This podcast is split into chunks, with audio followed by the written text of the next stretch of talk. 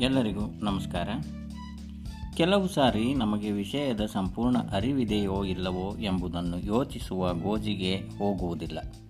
ಪ್ರತ್ಯಕ್ಷವಾಗಿ ಕಂಡರೂ ಪ್ರಮಾಣಿಸಿ ನೋಡು ಎಂಬ ಮಾತಿದೆ. ನಾವು ಪ್ರತ್ಯಕ್ಷವಾಗಿ ಕಾಣುವುದು ಬಿಡಿ. ಅನೇಕ ಸಲ ಯಾರೋ ಹೇಳಿದ ಮಾತನ್ನು ನಂಬಿ ಒಂದು ಉತ್ತಮ ಬಾಂಧವ್ಯವನ್ನೇ ಕಳೆದುಕೊಳ್ಳುತ್ತೇವೆ ಅಥವಾ ಏನೇನೋ ಅನಾಹುತ ಮಾಡಿಕೊಳ್ಳುತ್ತೇವೆ. ಅದರಿಂದ ನಮಗೂ ತೊಂದರೆ ಎನ್ನುವುದು ಗೊತ್ತಾಗುವುದೇ ಇಲ್ಲ. ಇಲ್ಲದಿದ್ದರೆ ಏನಾಗುತ್ತದೆ ಎಂಬುದನ್ನು ಮುಂದಿನ ಕಥೆಯಿಂದ ತಿಳಿದುಕೊಳ್ಳಿ. ಒಂದೂರಲ್ಲೊಬ್ಬ ರಾಜ, ಬಹಳ ದಯಾಳು. ಅವನ ಹುಟ್ಟಿದ ಹಬ್ಬವನ್ನು ವಿಜೃಂಭಣೆಯಿಂದ ಆಚರಿಸಿಕೊಂಡಾಗ ರುಚಿಕಟ್ಟಾದ ಅಡುಗೆ ಮಾಡಿಸಿ ಎಲ್ಲೆಡೆ ಊಟದ ವ್ಯವಸ್ಥೆ ಮಾಡಿಸಿದ್ದ. ಎಲ್ಲಿ ನೋಡಿದರಲ್ಲಿ ಜನ.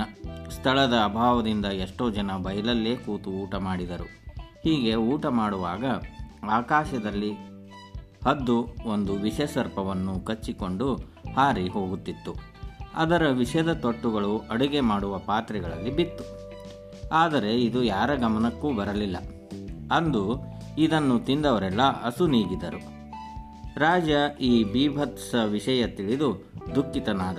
ಆದರೆ ಕಾರಣ ಮಾತ್ರ ತಿಳಿಯದಾದ. ಈ ಕೇಸು ಚಿತ್ರಗುಪ್ತನ ಹತ್ತಿರ ಬಂತು. ಪ್ರಜಾಪಾಲಕನ ತಪ್ಪಲ್ಲ. ಅಡುಗೆ ಮಾಡುವವನು ತಪ್ಪಲ್ಲ. ಬಯಲಲ್ಲಿ ಊಟ ಮಾಡಿದವರ ತಪ್ಪಲ್ಲ. ಹದ್ದಿನ ತಪ್ಪಂತೂ ಅಲ್ಲವೇ ಅಲ್ಲ. ಹಾಗೆ ಪ್ರಾಣವೇ ಇಲ್ಲದ ಸರ್ಪವನ್ನು ದೂಷಿಸಲಾಗದು. ಈ ಪಾಪದ ಫಲವನ್ನು ಯಾರ ತಲೆಗೆ ಕಟ್ಟಬೇಕೆಂದು ತಲೆ ಕೊಡಿಸಿಕೊಂಡ ಚಿತ್ರಗುಪ್ತ. ಬೇರೆ ದೇವತೆಗಳಿಗೂ ಇದು ಬಿಡಿಸಲಾಗದ ಯಕ್ಷ ಪ್ರಶ್ನೆ ಆಯಿತು. ಅಲ್ಲಿಗೆ ಬಂದ ಹೆಮ ಹೇಳಿದ, ಹೆದರಬೇಡ ಚಿತ್ರಗುಪ್ತ. ನಿನ್ನ ತಲೆನೋವಿಗೆ ನೋಡು, ಪರಿಹಾರ ಅಲ್ಲಿದೆ ಅಂತ ತೋರಿಸಿದ. ಪಕ್ಕದ ದೇಶದ ಒಬ್ಬ ವ್ಯಕ್ತಿ ಕುದುರೆಯಿಂದ ಇಳಿದು ಒಂದು ಹೆಂಗಸನ್ನು ಕೇಳಿದ. ಈ ದೇಶದ ರಾಜನ ಬಗ್ಗೆ ಕೇಳಿದ್ದೇನೆ. ಬಡವರ ಬಂಧು, ದಯಾಳು ಅಂತ ಜನ ಹೊಗಳುತ್ತಾರೆ. ನಾನು ರಾಜನನ್ನು ಕಾಣಬೇಕು ಎಂದಾಗ ಓ ಏನು ನಮ್ಮ ಜನಗಳನ್ನೆಲ್ಲ ಸುಲಭವಾಗಿ ವಿಷ ಹಾಕಿ ಸಾಯಿಸಿದವನು ದಯಾಳುವೇ? ವ್ಯಂಗ್ಯವಾಗಿ ಅಂದಾಗ, ಚಿತ್ರಗುಪ್ತ ತಟ್ಟನೆ ಅವಳ ಪಾಪದ ಲೆಕ್ಕಕ್ಕೆ ಇದನ್ನು ಸೇರಿಸಿ ನಿರಾಳನಾದ.